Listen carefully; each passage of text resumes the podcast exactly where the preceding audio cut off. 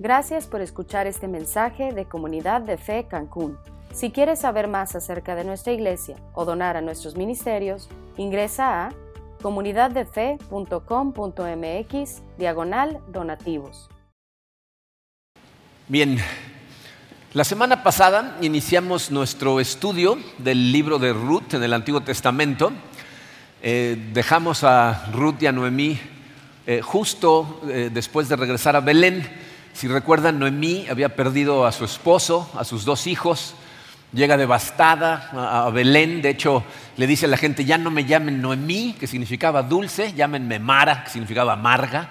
¿no? Pues el Señor ya me amargó la vida, pero va acompañada de su nuera, que es Ruth, quien también ha eh, enfrentado tragedia, porque también eh, pues, su esposo, que es el hijo de Noemí, había fallecido, pero ella está determinada en, refugiarse bajo las alas del Todopoderoso, quiere seguir al Dios de Israel, y entonces acompaña a Noemí hasta Belén, y terminamos ese capítulo con un rayo de esperanza, porque llegan justo al comienzo de la siega de, la cebada. Miren, en este capítulo 2, que vamos a empezar en este momento, Ruth va a conocer por primera vez a Boaz, que, al, final va a ser la persona que, va a terminar eh, redimiendo a la familia. Eh, no sé si les pasa a ustedes, a mí me encantaba escuchar la historia de cómo mis papás se conocieron de todas las cosas que tuvieron que pasar, las circunstancias extrañas, ¿no? situaciones que se dieron para que se conocieran. De hecho, miren, esa historia nos la contaron tantas veces eh, mis papás, que eh, en las Navidades mis, hijos y todos sus primos, que eran un montón, hacían cada Navidad una obra de teatro, que a veces la escribía mi cuñado, había veces que ellos la escribían, y un año hicieron la representación de cómo se conocieron mis papás. No saben, fue la Navidad más divertida, nos reímos, lloramos. O sea, son historias que por lo menos a nosotros nos encantaban, porque de alguna manera te, ayudan a entender en dónde caes en el árbol genealógico de la familia. Eh, fíjense, ese concepto debería de tomar mucho más importancia desde el punto de vista de que somos cristianos por dos razones. Dice, porque nosotros sabemos que es Dios el que está entretejiendo todos los hilos de la historia para que vayan sucediendo las cosas de acuerdo a su plan para que el plan de redención que empezó desde el inicio de los tiempos hasta el final de los tiempos se lleve a cabo. Pero eso significa que si tú estás aquí sentado el día de hoy como parte de su familia, es porque Él lo planeó para que estuvieras aquí. Él movió los hilos necesarios para que hoy estuvieras sentado en esta sala. Y también, fíjense, es, muy importante porque nosotros eh, ahora sabemos que nuestra historia va más allá de las generaciones que alcanzamos a ver.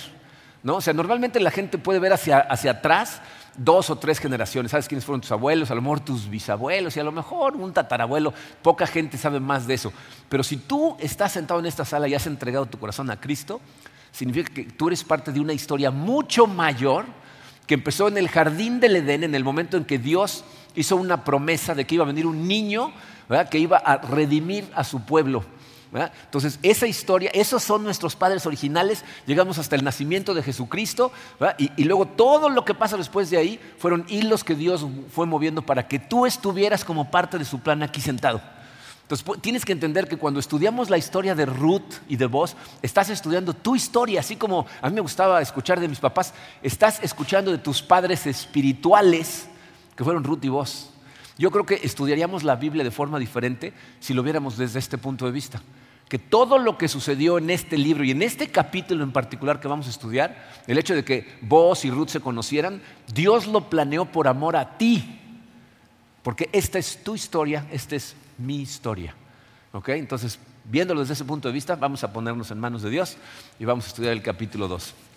Padre, te damos gracias, Señor, por tu amor, te damos gracias por todo lo que has venido haciendo en la historia desde el principio de los tiempos hasta el momento en que nosotros conocimos a Cristo y pasamos a formar parte de tu familia. Gracias Señor, gracias por salvarnos, gracias por hacernos parte de esta familia. Te pedimos que, nos enseñes las lecciones que tienes para nosotros el día de hoy.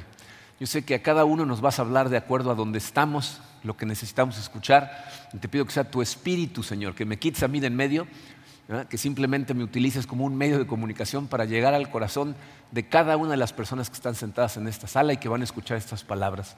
Nos ponemos en tus manos en el poderoso nombre de tu Hijo Jesucristo. Amén. Bien. Miren, cuando Noemí eh, decide regresar a Belén, eh, llega amargada y su amargura proviene de dos áreas que están relacionadas con leyes que están escritas en la ley de Dios para el pueblo de Israel, que si no entiendes esas leyes o si no las conoces, lo que sucede aquí no tiene mucho sentido. Entonces vamos a analizarlas rápidamente. La primera de ellas es una ley que traducida al español se llamaría literalmente la ley del cuñado. ¿no? Levir en latín significa cuñado y esta es la ley del levirato. Entonces la ley del cuñado decía que si un hombre eh, eh, de Israel se casaba y moría sin tener hijos, un cuñado de ese hombre, uno de sus hermanos, tenía que casarse con la viuda, o sea, un cuñado de la viuda tenía que casarse con ella, específicamente para rescatar el nombre del difunto. O sea, si, la viuda y el cuñado tenían un hijo, ese hijo iba a llevar como apellido el nombre del difunto. Entonces, así rescataban el linaje de una persona. Noemí está amargada porque no tiene más hijos para que se casen con sus nueras. Y entonces el nombre de Elimelech va a desaparecer del linaje de la historia de Israel porque no tiene hijos que ofrecerle a sus nueras. Esa es una parte de la amargura. La otra viene de una ley que decía que si una familia en Israel empobrecía al grado que tuviera que arrendar su tierra, acuérdense que eh, toda la tierra prometida se divide entre las doce tribus, y dentro de las tribus lo dividen entre todos los clanes de cada una de las tribus. Entonces, cada familia tiene un terreno que de hecho en la Biblia Dios dice, el terreno es mío. Yo se los presto para que ustedes lo, exploten. Entonces se lo asignan a una familia y esa familia de hecho no podía vender su terreno. Podían arrendarlo, es decir, podían, según esto, vendérselo a alguien, pero en el año del jubileo, cada 50 años, toda la tierra regresaba a poder de los dueños originales regresaba a, la familia original. Entonces, si una familia empobrecía, al grado que tuvieran que arrendarle su terreno a otra persona, había la posibilidad de que un pariente cercano que tuviera dinero estuviera dispuesto a redimir el terreno, es decir, a comprar ese terreno para devolvérselo a la familia original. Entonces, eso lo, lo, que hacía es crear un redentor para esa familia, parecía un redentor. Entonces, Noemí también está amargada porque ella cree que no hay ningún miembro cercano a su familia que pueda redimir tampoco su propiedad. Como nos vamos a enterar empezando el capítulo 2, Noemí está equivocada. Como casi toda la gente amargada está equivocada. Pero bueno, eh, vamos a empezar en el, número uno romano, nuestro primer encabezado dice, un encuentro providencial. Y eso lo que significa es un encuentro creado por Dios, un encuentro providencial. Versículo 1 dice, Noemí tenía un pariente de su marido, un hombre de mucha riqueza, de la familia de Elimelech, el cual se llamaba Boaz. De entrada nos dicen, Noemí estaba equivocada. ¿no? O sea, sí tenía un miembro de su familia, del, marido, que dice ahí que es de mucha riqueza. Fíjense cómo dos veces en el versículo 1 el, el autor se asegura de que escuches claramente, este hombre era familiar del marido. ¿okay? Es del clan de la familia de Elimelech y nos dice que era un hombre de mucha riqueza. Eh, la palabra eh, ahí en hebreo se utiliza en otras partes de la Biblia y se traduce como valeroso o poderoso. Por eso la nueva versión internacional traduce esa frase como un hombre rico e influyente. Es decir, vos era una persona importante eh, en, Belén de Judá. Ahorita más adelante vamos a ver por qué era tan importante, pero es una persona que tiene peso. Su voz tiene peso, la gente lo escucha. ¿okay? Y, el autor, al, empezar con este versículo diciéndonos que Noemí efectivamente tiene un, pariente cercano de Elimelech, está tejiendo la trama de, la misma forma en que, a lo mejor han visto alguna vez una película en donde de repente dividen la escena en dos y estás viendo lo que está pasando en una escena y lo que está pasando al mismo tiempo en otro lugar. Y, son cosas que los que están en estas escenas no se enteran de lo que está pasando en la otra, pero van en curso de colisión y se van a encontrar. Y tú, como el observador, en este caso nosotros como lectores, estamos recibiendo información que parte de los personajes no conocen. O sea, nos está diciendo que, Ruth y, y Noemí tienen un pariente, pero no saben. Pero ahora nosotros como los lectores ya sabemos, ¿no? Entonces está, escribiendo esto de manera interesante, ¿no? Te voy a decir lo que ellas sí saben. Aunque eh, Noemí tiene un pedazo de terreno que es de Limelec, no hay hombres en la familia que lo trabajen, entonces alguien tiene que salir a buscar comida, alguien tiene que salir a buscar alimento. Y es lo que va a pasar en el versículo 2. Dice, y Ruth la Moabita dijo a Noemí, te ruego que me dejes ir al campo a recoger espigas en pos de aquel a cuyos ojos halle gracia. Ella le respondió, ve hija mía. Miren, ese versículo es muy importante que entendamos lo que está pasando ahí, porque si ustedes recuerdan en el capítulo 1, Noemí hace una oración cuando todavía están en Moab, no sé si recuerdan, que, ella ora pidiéndole a Dios que tenga misericordia de sus dos nueras, que se queden en Moab y encuentren maridos. Dice, ten misericordia. Y les decía yo que esa palabra eh, eh, es difícil de traducir porque la traducción literal sería que tenga amor de pacto con ellas. Lo que está orando eh, ahí Noemí es que Dios sea fiel para con sus nueras como lo es para con la gente con la que tiene un pacto hecho, que es la gente de Israel. En, esta, en este versículo 2 del capítulo 2, Ruth está usando la misma palabra. Le está diciendo, déjame ir al campo a ver si alguien tiene esa misericordia, esa gracia para conmigo. ¿Por, qué es tan importante esto? Miren, la oración que Noemí hizo en el capítulo 1, Dios la va a contestar en el capítulo 2, pero de una manera muchísimo más grande de lo que Noemí estaba pidiendo aquí es cuando entendemos versículos del Nuevo Testamento como Efesios 3:20, en donde Pablo dice, eh, denle toda la gloria a Dios porque Él te puede dar mucho más de lo que se te ocurra pedir, mucho más de lo que te puedes imaginar. Eso es lo que está pasando aquí. Noemí había orado en Moab para que ellas encontraran un marido pagano en Moab. Y Dios lo que le va a dar a Ruth es un marido que es una de las personas más importantes del pueblo de Israel bajo sus propias alas. Dios responde a nuestras oraciones, a veces no como queremos, pero responde de una mucho mejor forma de la que nosotros podemos pedir. Pero en fin, Noemí le contesta, ve, hija mía. Y entonces Ruth sale a lo que llama la Biblia espigar. Y para entender qué significa eso, tenemos que entender otra ley que Dios puso en la ley de Israel, que es una ley que puso ahí para mostrar su amor, su misericordia, no nada más para con su gente, sino para con todas las naciones. había una ley, está en Levítico 19, en donde dice a, los dueños de terrenos, dice, cuando llegue el tiempo de la cosecha, no cieguen hasta, hasta los rincones de su terreno. O sea, les dice, no vayas a cegar absolutamente el 100% de tu terreno, deja partes sin cegar y conforme vas recogiendo, lo que vas cosechando, lo que se te caiga, déjalo en el piso. No pases una segunda vez levantando todo lo que se te cayó. Si lo que estás levantando son uvas, deja algunos racimos de uvas ahí colgados. Y las uvas que se caigan, déjalas en el piso. ¿Para qué? Para que atrás de ti puedan ir los pobres, las viudas o los extranjeros y que puedan encontrar comida haciendo esta ley, Dios estaba mostrando cómo Él protegía a la gente más vulnerable de su sociedad, es decir, a los pobres y a las viudas, pero al mismo tiempo, el, permitirle a los extranjeros pasar a recoger las cosas que se hubieran caído era un método de evangelización. O sea, Dios quería que vieran en el amor de su pueblo hacia los extranjeros su amor por ellos. Y entonces les dice, no levantes absolutamente todo. Entonces, eso es lo que llamaban ellos espigar ir y levantar las espigas que se le caían a los segadores. Ahora, ¿se acuerdan en qué época sucede el libro de, Ruth? En la época de jueces. O sea, es el momento en donde la gente de Israel menos sigue las leyes. Es cuando esta gente se porta de una manera como si no tuvieran un Dios y entonces hacen unas atrocidades espantosas. En otras palabras, Ruth se la está jugando. Porque va a salir a espigar a campos en donde la gente la puede encontrar y, violarla, matarla, o sea, no, sabemos, ¿no? Pero Ruth, afortunadamente, tiene su fe puesta en el Dios de Israel y no en los israelitas. Entonces, con esa fe sale a buscar comida. Versículo 3. Dice, partió pues y espigó en el campo en pos de los segadores. Y fue a la parte del campo que pertenecía a Booz, que era de la familia de Limelec. Por si no lo habías oído, claro, otra vez nos lo repiten. Vos es de la familia de Limelec. Miren, eh, eh, en esa época, y, creo que hasta la fecha en Palestina, eh, los campos no están enrejados y no tienen letreros. De hecho, escuché recientemente a un pastor que su padre venía de Palestina, que le platicaba que en los campos en Palestina tú te podías meter a cualquier campo y comer del fruto de los árboles.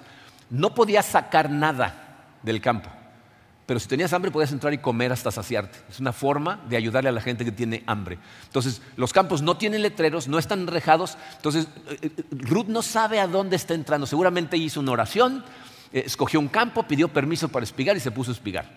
Tristemente, miren, Dios escogí esta versión de la Biblia porque traduce de forma muy fiel casi todo el texto de este libro, pero tristemente en este versículo se salta una palabra que es importantísima. En la parte en donde dice, y fue a la parte del campo, hay una palabra que dice, y dio la casualidad de que llegó a este campo. Esa palabra eh, es, una palabra medio irónica, este, satírica, porque lo que significa literalmente es, y de forma casualmente casual, o sea, lo que el autor está diciendo es, esto no fue ninguna casualidad. El autor quiere que veamos claramente que es Dios el que está dirigiendo los pasos de Ruth al terreno de Boaz, aunque ella no sabe ni que Boaz existe. ¿Ok? Y luego continúa el versículo 4 y dice, en ese momento vino voz de Belén. O sea, esta es otra parte en donde la traducción no da el énfasis que debería, porque lo que está diciendo el pasaje es, Ruth, de forma casualmente casual, o sea, no por casualidad, sino dirigida por Dios, llega al terreno de voz. Y, oh, sorpresa, en ese momento vos, de todos los terrenos que tiene, de todas las áreas donde podía haber ido a supervisar, llega precisamente el lugar en donde Ruth va a llegar a explicar. ¡Qué casualidad! ¿No? O sea, ¿saben qué he notado yo? que mientras más oramos, más casualidades pasan. Pero bueno, entonces llega vos por casualidad y, le dice a sus empleados, dice, y dijo a los segadores, el Señor sea con ustedes, que el Señor te bendiga, le respondieron ellos. Bien, en la forma de hablar vos a su gente, te das cuenta de cosas importantes. En esa época ya vimos que están en jueces, la gente no sigue a Dios, pero aquí nos muestra que vos es un hombre de Dios, es un hombre piadoso, es un hombre que tiene una relación eh, de afecto mutuo con sus trabajadores, les habla, les da una bendición, ellos le contestan con una bendición. Esa es la manera en que todas las personas que tienen empleados deberían de tratar a sus empleados si son cristianos. Hablándoles del amor de Dios, hablándoles amorosamente como lo hace aquí vos, ¿ok? Eh, y entonces en ese momento vos se fija en Ruth. En el versículo 5 dice, entonces vos dijo a su siervo que estaba a cargo de los segadores, ¿de quién es esta joven? lo que le está preguntando es a qué clan pertenece, de qué familia, de qué la gira esta, qué hace aquí, ¿no? Miren, e, este es el momento en donde es importante que te pongas a pensar en todas las cosas que tuvieron que suceder para que estos dos se encontraran. ya conocemos la historia terrible de lo que le pasó a Ruth. ¿no? que Noemí y su esposo van a vivir allá, se casa con uno de los hijos, el hijo se muere, el, suegro se muere, todo mundo se muere, o sea, la tragedia que la trajo a ese punto. Pero ¿qué tal vos? ¿Qué hizo Dios en la vida de vos para que Él llegara y se encontrara en ese momento con Ruth? Miren, no hace falta más que escudriñarle un poquito a, la Biblia, si te vas tantito hacia atrás. Vos es el hijo de una prostituta de Jericó que se llamaba Rahab, que cuando el pueblo de Israel llega a tomar la ciudad, ella pone su confianza en el Dios de Israel y la comunidad israelita la, recibe, ella como que se, mete a la comunidad y, termina casándose con uno de los principales líderes de la tribu de Judá, un señor que se llama Salmón, tiene nombre de pescado, así se llamaba Salmón, ¿no? Eh, y, se casa con este hombre que es muy poderoso, que es uno de los líderes principales de Judá, y ellos tienen a un hijo al que le ponen voz y al que evidentemente educan correctamente bajo la luz de la Biblia, porque este señor se comporta como un hombre de Dios. Entonces ven de nuevo cómo Dios está moviendo los hilos de una manera increíble, por un lado, trayendo a Ruth en medio de todas las tragedias que ella enfrenta Trae a vos con todo lo que conllevó la entrada de su madre a la comunidad y eh, su matrimonio y cómo lo educaron. Y aquí en este momento, casualmente casual, se conocen. Bien, eh, al, ver a Dios actuando de esta forma, en familias comunes y corrientes como estas, es cuando yo puedo ver su mano eh, en mis padres, en lo que hizo para que mis padres se conocieran, en mi relación con mi esposa, en todo lo que tuvo que suceder para que fuera yo a parar hasta California para conocerla y, que nos conociéramos. Y lo mismo tienes que hacer tú, ver en tu historia la mano de Dios, que Él es el que te trajo a donde estás en este momento. ¿Ok? Entonces, eso es lo que vemos aquí. Y por cierto, se conocen, y vos, a pesar de que es un hombre maduro, vamos a ver eh, en el capítulo que entra cómo es mayor, eh, bastante mayor que Ruth, sigue disponible. ¿No? O sea, no sabemos si enviudó, no nos dice la Biblia si nunca se había casado, la cosa es que el individuo está disponible, ¿no? Entonces, Ruth llega de forma casualmente casual al campo de Vos, Vos curiosamente se le ocurre ir a supervisar esa área del campo ese día y por razones que la Biblia no nos dice, puso sus ojos sobre ella, o sea, la voltea a ver. Es posible que simplemente nunca lo hubiera visto antes. Belén era un lugar relativamente pequeño y yo he dicho, ay, ¿esta de dónde salió? ¿no? ¿Quién es esta mujer? Eh, es muy posible, como vamos a ver eh, la semana que entra, que Ruth fuera una mujer muy hermosa, pero él la voltea a ver y pregunta quién es ella. Y miren, yo sé que eh, hay mucha gente con corazones muy románticos, ¿no? Y entonces lo que quieren ver aquí es un romance, ¿no? una novela romántica, y lo que piensan es, no, es que seguro en cuanto la vio, fue flechado por... ¿no? O sea, ya inmediatamente empezamos a crear escenas de Hollywood, ¿no? Ya oímos la música de violines en el trasfondo y vemos a, vos como un George Clooney, ¿no? Parado ahí viéndola, ¿no? Y, a Ruth como Julia Roberts con su sonrisa. Miren, necesitamos sacarnos a Hollywood de la cabeza porque si, si te concentras en, en la parte romántica de esta historia, te vas a perder la parte más importante de la historia. ¿Ok? Eh, vamos a continuar, versículo 6. Eh, le preguntó vos, ¿no? ¿Y esta de dónde salió? Dice, y el siervo a cargo de los segadores respondió, es la joven moabita que volvió con Noemí de la tierra de Moab. Y ella me dijo, te ruego que me dejes espigar y recoger tras los segadores entre las gavillas y vino y ha permanecido desde la mañana hasta ahora. Solo se ha sentado en la casa por un momento. Miren, como vamos a ver más adelante, este, vos, eh, Belén es un pueblo chiquito, ¿no? Entonces seguramente ya alguien le fue con el chisme y le contó toda la historia de Ruth, ¿no? Él ya tiene un reporte completo de quién es Ruth y qué hace, pero nunca la había visto. Entonces, es la moabita, ¿no? Entonces, lo que está pasando aquí es, él ya sabe lo que sucedió, que se murieron eh, los, esposos de las dos, sabe cómo respondió Ruth ante esta tragedia. Y ahorita con lo que le está diciendo el jefe de los segadores, simplemente está añadiendo más datos a la buena reputación que ya tiene de Ruth, porque evidentemente Ruth es una mujer muy trabajadora. O sea, yo no sé de qué estatus social cae Ruth cuando fallece su marido, pero no le da miedo trabajar. Está dispuesta a hacer el trabajo más bajo que había en el pueblo de Israel en ese momento y lleva trabajando todo el día. No ha parado más que un momento. Y ahí es cuando vos se acerca a Ruth y por primera vez van a cruzar palabra.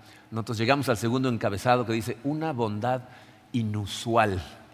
Eh, versículo 8 dice, entonces vos, dijo a Ruth, oye, hija mía, miren, eh, deténganse ahí un segundito. ¿Se fijaron cómo se refirió a ella el jefe de los segadores? La moabita. Entonces él dijo, es la extranjera. Pero cuando vos habla con ella, le dice, oye, hija mía. O sea, él ya no la ve como extranjera después de saber todo lo que esa mujer ha hecho por refugiarse bajo Dios. Hija mía, dice, no vayas a espigar a otro campo. Tampoco pases de aquí, sino quédate con mis criadas. Fíjate en el campo donde ellas ciegan y síguelas, pues he ordenado a los siervos que no te molesten. Cuando tengas sed, ve a las vasijas y bebe del agua que sacan los siervos. En el momento en que le dice, quédate con mis criadas y ya quédate en este campo, ya no lo está tratando como una extranjera, de hecho no la ha tratado como extranjera, la está tratando como si fuera un israelita más. Eh, y no conforme con eso, la va a invitar a comer a su mesa. Miren, me voy a saltar tantito al versículo 14, ahorita regresamos al 10, pero en el 14 dice, a la hora de comer, vos le dijo a Ruth, ven acá para que comas del pan y mojes tu pedazo de pan en el vinagre. Así pues, ella se sentó junto a los segadores, Vos le sirvió grano tostado y ella comió hasta saciarse y aún le sobró. Ese es un punto importantísimo.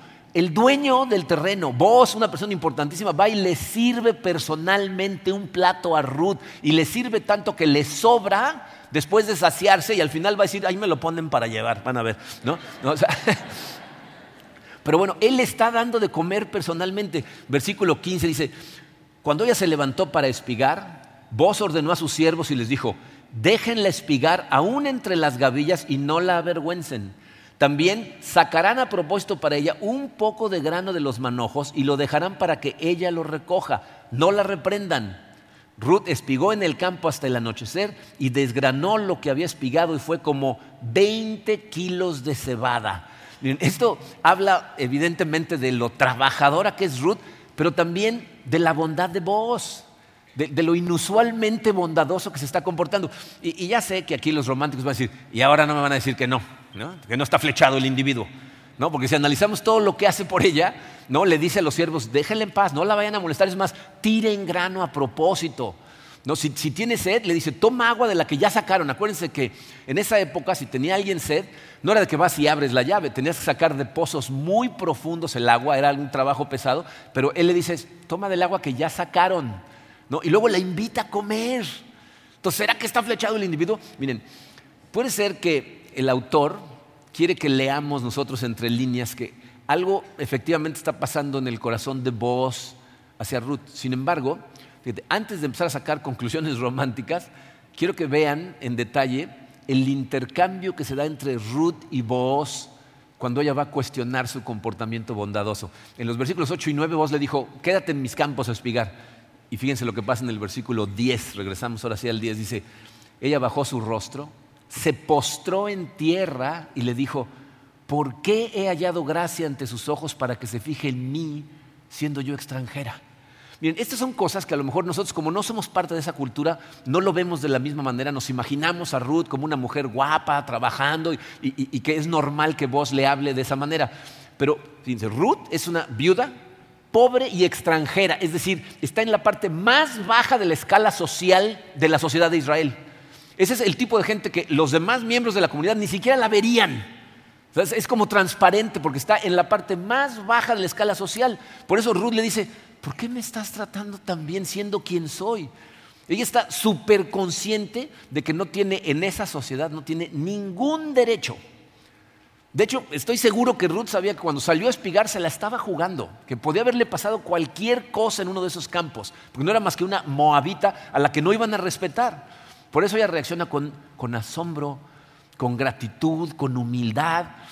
Porque e, ella sabe que no, se lo merece, no en esa sociedad. Fíjense en las palabras que dice Ruth en el versículo 13. Dice, entonces ella dijo, Señor mío, he hallado gracia ante sus ojos porque me ha consolado y en verdad ha hablado con bondad a su sierva, aunque yo no soy ni como una de sus criadas. O sea, Ruth se considera a sí misma por abajo del nivel, del nivel más bajo que tienen en esa sociedad, que son las criadas que están ahí este, cegando. Y miren, la realidad es que eh, Ruth está mostrando ahí una, humildad y una gratitud hacia el comportamiento amable de vos que tristemente es muy raro en nuestra época. ¿Saben qué pasa? Que vivimos ahora en una sociedad en donde la gente por alguna extraña razón pensamos que nos merecemos cosas.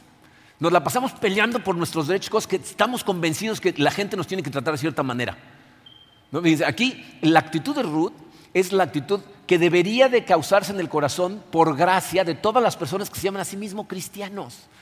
Ruth, de hecho, está exhibiendo lo que Pedro, si leen la primera carta de Pedro por ahí del capítulo 3, Pedro dice que la verdadera belleza, el verdadero adorno de una mujer cristiana debería ser no cómo se arregla, no cómo se peina, no cómo se viste, que aquí no somos legalistas porque hay lugares donde te van a decir, por lo tanto, ya nadie se maquille, ya nadie se peine, por favor, no hagan eso, ¿ok? Eh, lo que está diciendo aquí Pedro eh, en esa carta está diciendo, tu belleza no debería de depender de cómo te ves, sino del tipo de persona que eres.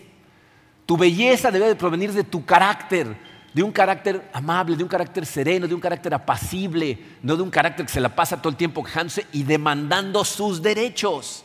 La belleza de carácter es lo que debería caracterizar a todos los cristianos, ¿eh? hombres y mujeres. De hecho, déjenme hacerles una pregunta.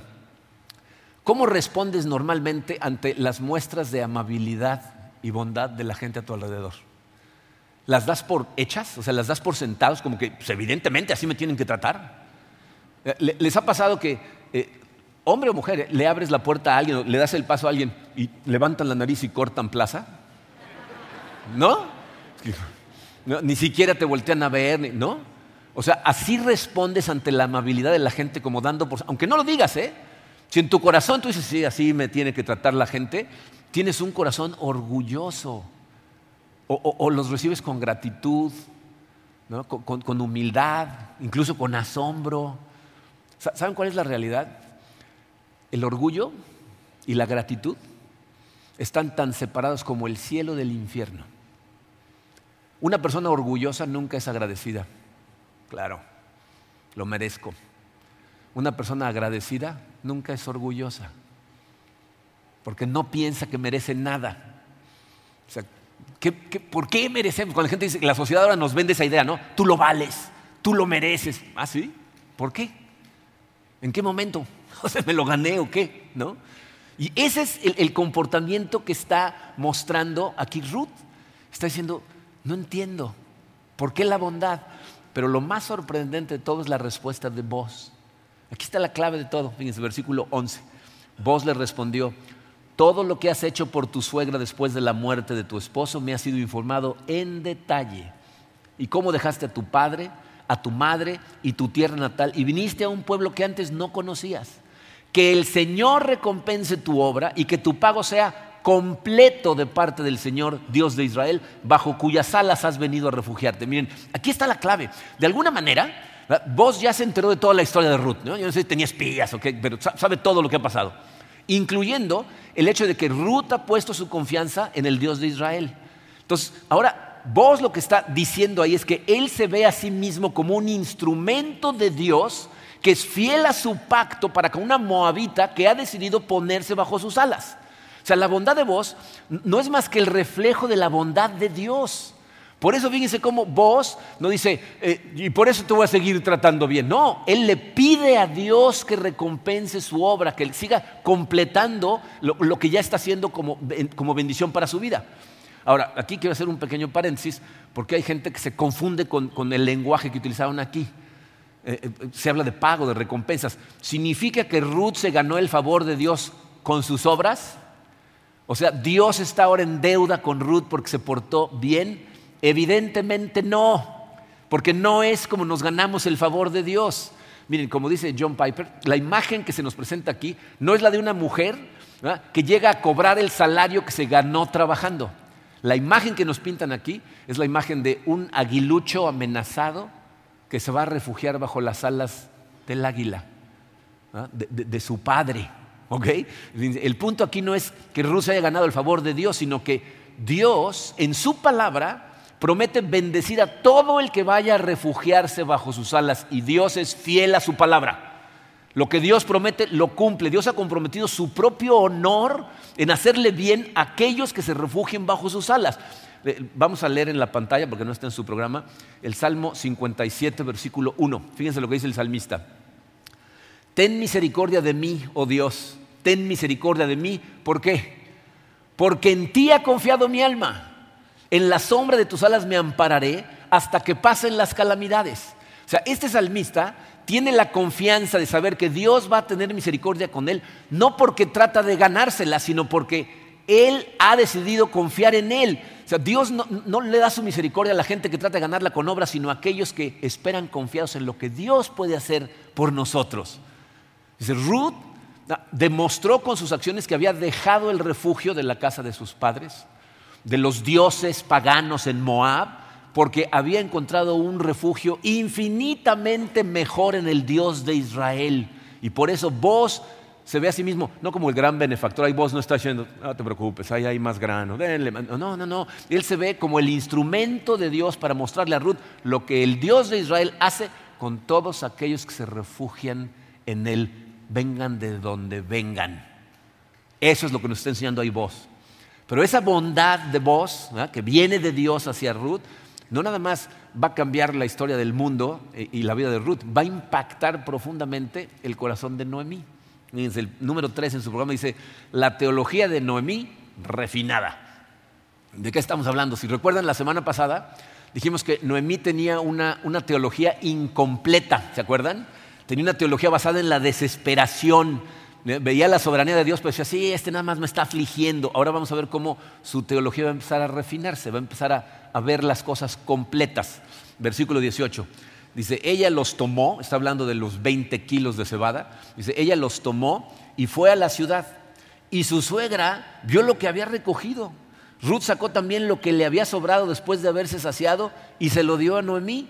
Entonces su suegra le dijo, miren, e, e, esta parte tienen que tratar de verla con imaginación. Esta no fue una pregunta así de, ¿y dónde trabajaste hoy? No, sino es una pregunta de sorpresa, de, wow, ¿no? ¿Dónde espigaste y dónde trabajaste hoy cuando ve el tambache que trae?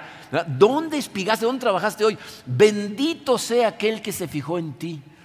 Y ella informó a su suegra con quien había trabajado y dijo, el hombre con quien trabajé hoy se llama vos y en ese momento puedes ver la luz prendiéndose en la cabeza de él diciendo, claro, vos, ¿no? Si es cierto, existe este individuo que es familiar. Dice, Noemí dijo a su nuera, sea él bendito del Señor porque no ha rehusado su bondad ni a los vivos ni a los muertos. Miren, en, en el lenguaje original, de forma literal, dice, sea él bendito del Señor quien no ha rehusado su bondad ni a los vivos ni a los muertos. O sea, no está hablando de la bondad de vos, está hablando de la bondad de Dios. Ella ve claro de dónde viene la bendición. En otras palabras, su teología está empezando a ser completa, está viendo más de lo que antes veía. Y le dice, eh, le dijo también a Noemí, el hombre es nuestro pariente, es uno de nuestros parientes más cercanos. O sea, Noemí le está diciendo a Ruth, este nos puede sacar de todas las broncas, este es el que nos puede redimir, ¿no? O sea, es un pariente de mi marido, él puede sacarnos de todo esto. Entonces, evidentemente, Noemí está celebrando la bondad de Dios, que se está manifestando a través de vos, pero también está celebrando el hecho de que para ella es claro que fue Dios el que guió los pasos de Ruth para que llegara a espigar al campo de una persona que al final podía convertirse en el redentor de la familia. ¿Eh? Fíjense, ¿por qué digo que era incompleta y ahora es más completa o refinada? Noemí siempre tuvo clara la soberanía de Dios, ¿recuerdan eso? O sea, ella sabe quién está en control, ella sabe quién orquestó todo. De hecho, eh, eh, al final del capítulo 1 veíamos cómo se quejaba con las mujeres y les decía, Dios me ha afligido. Ella sabe que viene de Dios. E incluso, fíjense, iniciando el capítulo 2, vemos cómo ella ni siquiera se está poniendo en manos de Dios para nada. Cuando Ruth le dice, voy a ir a espigar, le dice, anda, ve, hija mía, ni una oración, ni un que Dios te cuide. No sabe que se la va a jugar y no le dice nada. Pero de repente regresa con toda la comida y le dice, conocí a un tal voz y de pronto todo cambia. O sea, Noemí de repente pasa de la desesperación a la esperanza, ¿no? Se le empiezan a brillar los ojos, de la queja a la gratitud, bendito sea el Dios, ¿no? O sea, ¿qué, cambió? Noemí está empezando a ver algo que antes no veía. O sea, ella veía la soberanía de Dios. Está consciente de que Dios tiene control de todas las cosas. Lo que no veía era la bondad de Dios. Dios está en control. Él dirige todos los hilos y hay veces que las circunstancias no nos gustan, pero también es un Dios bueno, amoroso, que quiere lo mejor para su gente, ¿no? que podemos seguir confiando en Él aunque las circunstancias que nos rodean sean oscuras. Y es en ese momento que la amargura de Noemí está convirtiéndose en alabanza. Las circunstancias que pasaron no han cambiado, simplemente está empezando a ver la bondad de Dios. Y aunque ella todavía no puede ver el final de la historia, Noemí está empezando a sospechar que vos puede que tenga un interés en Ruth, aunque no haya dicho nada todavía. Vamos a ver los últimos versículos. Dice, entonces Ruth la moabita dijo, además él me dijo, debes estar cerca de mis siervos hasta que hayan terminado toda mi cosecha. Noemí dijo a Ruth su nuera, es bueno, hija mía, que salgas con sus criadas, no sea que en otro campo te maltraten. Y Ruth se quedó cerca de las criadas de Boaz, espigando hasta que se acabó la cosecha de cebada y de trigo, que dura más o menos tres meses, ¿no? Dice, él me dijo que fuera todos los días. Hazle caso, mi hijita, sigue su consejo, ¿no? O sea, yo, yo, yo creo que Noemí tenía la esperanza de que si Ruth iba todos los días durante tres meses al mismo campo, en algún momento vos iba a acercar y le iba a decir, ¿qué? ¿Te acompaño al pan? ¿No? O sea, ¿no? No, no. O sea, iba a empezar a tirarle alguna onda, ¿no? Casi me puedo imaginar a Noemí interrogando a Ruth todas las noches cuando llegaba de trabajar. ¿Y cómo te fue hoy? ¿No? te encontraste de casualidad con vos? ¿No? te dijo nada, ¿no? Pero terminan los tres meses de cosecha y no pasa nada. O sea, vos no le dice absolutamente nada. Por eso el capítulo termina con estas simples palabras. Y ella vivía con su suegra. O sea, ella se quedaba, seguía viviendo ahí como si nada. Como es de imaginarse, Noemí no piensa quedarse cruzada de brazos esperando que las cosas tomen el curso que ella quiere que tomen. Empieza a tramar un plan, pero ese lo vamos a ver el domingo que entra. vamos a ver rápidamente dos conclusiones teológicas muy importantes. Miren, lo que esta historia nos enseña, primero que nada, es que para que tú y yo podamos vivir eh, una vida, fíjense, fíjense en la diferencia entre Ruth y Noemí, antes de que empezaran a llegar las bendiciones. O sea, Noemí está devastada y Ruth, aunque está sufriendo porque igual su marido se murió, va con fortaleza. Está dispuesta a salir a trabajar. No le, vamos, vamos a confiar en el Señor. Nosotros te voy a decir lo que tenemos que hacer, dice el número uno. Deberíamos estar conscientes de la bondad inmerecida de Dios en nuestra vida. Es decir, sin importar las circunstancias que están pasando a tu alrededor, tienes que, ser consciente de que Dios te sigue bendiciendo de un montón de formas y ni siquiera lo mereces. Fue, fue por perder de vista la bondad de Dios que Noemí está tan amargada. Pero fíjense cómo cuando empieza a percibir la bondad de Dios a través de ese encuentro providencial entre Ruth y vos, su amargura empieza a convertirse en esperanza. Nuestra teología es defectuosa como la de Noemí e incluso puede ser blasfema. Porque cuando tú empiezas a despepitar contra Dios por las circunstancias complicadas, estás blasfemando contra Dios. ¿Sabes cuándo sucede eso? Cuando divorcias la soberanía de Dios del amor de Dios. La soberanía de Dios, de la bondad de Dios, de, su misericordia que es eterna. Y les voy a decir por qué esto es tan peligroso. Porque nuestro enemigo, Satanás, se la pasa trabajando todo el tiempo, haciendo todo lo que puede para que pierdas de vista la realidad de que nuestro Dios es bueno, de que es un Dios misericordioso. Ese es uno de los ataques más comunes del enemigo hacia su pueblo, hacerles perder de vista la bondad de Dios. ¿Y saben cómo lo logra? Eh, hace dos cosas. para empezar, nos lleva a creer que somos merecedores de cosas que no merecemos. Vivimos en una sociedad que se la pasa bombardeándonos con la idea de que todo lo merecemos, tú lo vales, ¿no? tú, tú exige, ¿no? deberías de estar bien a fuerza. Entonces, eh, creemos que somos merecedores de tantas cosas que cuando no sucede lo que queremos, empezamos a enojarnos.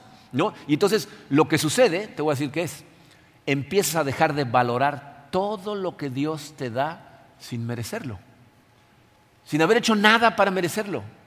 ¿Eres consciente de que absolutamente todo lo que tienes viene de Dios? Todo. La comida que comes todos los días, tu capacidad para trabajar, la gente a tu alrededor, la gente que te ama, los amigos que tienes, tus hijos, tus padres, todo es un regalo de Dios. El aire que respiras es su aire, caminas en su planeta. Pero lo que está todo el tiempo Satanás tratando de hacer es que en lugar de concentrarte en la cantidad de bendiciones que tienes, te concentres en tus circunstancias difíciles. Porque cuando haces eso, ¿sabes qué pierdes de vista? El regalo más maravilloso que Dios te ha dado. Piensen en esto. ¿Qué transformó la teología de Noemí? O sea, ¿en qué momento le empieza a cambiar la perspectiva a Noemí? ¿Saben qué lo hizo? Ver la bondad de Dios a través de la provisión de un redentor bondadoso. Pero nosotros, dice su número dos, tenemos en Cristo a un redentor que es infinitamente mejor que vos. Pero se te olvida. Ya no te das cuenta de lo que dices. Noemí en el momento que dice, este nos puede sacar de broncas, le cambia la perspectiva. Estás consciente de que Dios ya hizo todo lo que tenía que hacer para mandarte un redentor que es infinitamente mejor que Él. Miren, nosotros, como les dije la semana pasada, tenemos una mucho mejor idea que Noemí, que Ruth y que vos de todo lo que Dios estaba haciendo a través de ellos en la historia. De hecho, podemos irnos al extremo de decir que tú y yo tenemos una mejor idea de lo que Dios estaba haciendo que incluso el autor del libro. Porque el autor fue inspirado por Dios para poner esa historia, para contarnos esa historia en la Biblia, pero él no tenía idea de lo que iba a suceder con la descendencia de Noemí, de Ruth y Booz, que iban a tener un hijo que se iba a llamar Obed, que iba a tener un hijo que se iba a llamar Isaí, que iba a ser el padre del rey David y que de ese linaje iba a salir Jesucristo. Ese es el regalo más maravilloso que tenemos. Pero dejamos de verlo. En Cristo Dios te perdonó tus pecados, te da la vida eterna. Cuando nosotros vemos las cosas de esta manera, podemos empezar a ver nuestras aflicciones más oscuras con ojos totalmente diferentes. Porque es libros como este, historias reales como estas, que nos ayuden a constatar que Dios verdaderamente dispone de todas las cosas para el bien de quienes lo aman, aunque ellos no vean el resultado de su fidelidad. Hay personajes en esa historia que nunca se enteraron de nada. Y de todas maneras, Dios usó esa familia para mandarnos al Redentor, para darnos vida eterna. Y en el momento en que tú eres consciente de que ese es el regalo más importante de Dios, entonces te refugias bajo sus alas y tienes perdón de pecados y tienes vida eterna y aparte tienes la transformación de tu vida mientras estás en este planeta para vivirla con poder. Si Noemí de, de repente saltó de gusto al, escuchar que había un posible redentor que Dios les daba, imagínate cómo deberíamos saltar de gusto nosotros al saber que tenemos a un redentor que ya hizo todo lo que tenía que hacer para que nosotros viviéramos con poder esta vida y fuéramos parte de su plan para que siga ese plan hasta el final de la historia. Tú eres parte de ese plan, esta es tu historia. Y la pregunta es, ¿verdaderamente estás refugiándote bajo sus alas?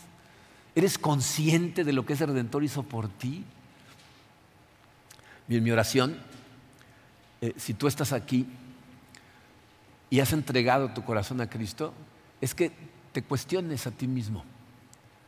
¿Verdaderamente estás refugiado bajo sus alas? ¿Está puesta tu confianza, tu seguridad en Él? O, simplemente traes un letrero que dice cristiano, pero en realidad estás más preocupado tú por resolver tus problemas eh, que confiar en Dios. Aquí no, nos muestra claramente Ruth como un cristiano confía en Dios, no se sienta que llegue el arcángel San Gabriel con comida. ¿Verdad? Sale a trabajar, pero sale a trabajar confiando en Dios, confiando en su providencia, confiando en que ella va a actuar y Dios va a actuar con ella. Pero si estás aquí y no conoces a Dios, no has entregado tu corazón a Cristo, mi oración para ti es que no te vayas de aquí sin acercarte a Él y pedirle que te prenda la luz.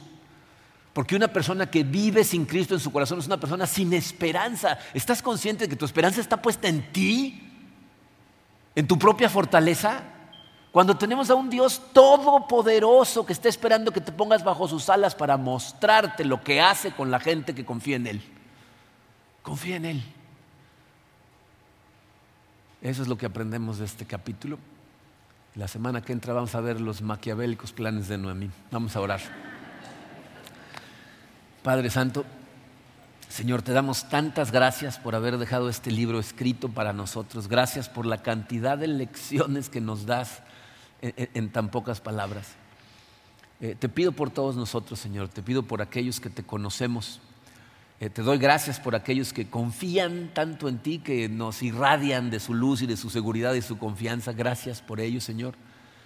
Eh, te pido por las personas que aún habiendo puesto su confianza en ti, constantemente eh, se les olvida que tú eres la fuente de fortaleza y de, luz para seguir el camino y, pues confiamos más en nosotros que en ti, Señor. Ayúdanos a, a no hacer eso. Eh, te pido, Señor, que tu Santo Espíritu trabaje fuertemente en nosotros para llevarnos en la dirección correcta.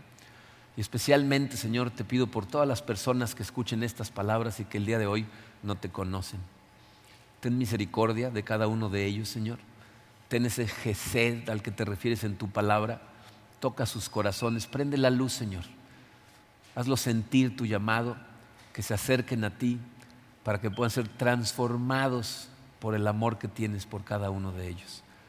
Nos ponemos todos en tus manos, Señor, y te pedimos que tú seas nuestra guía, tú seas nuestra fortaleza, y te lo pedimos en el poderoso nombre de tu Hijo Jesucristo. Amén.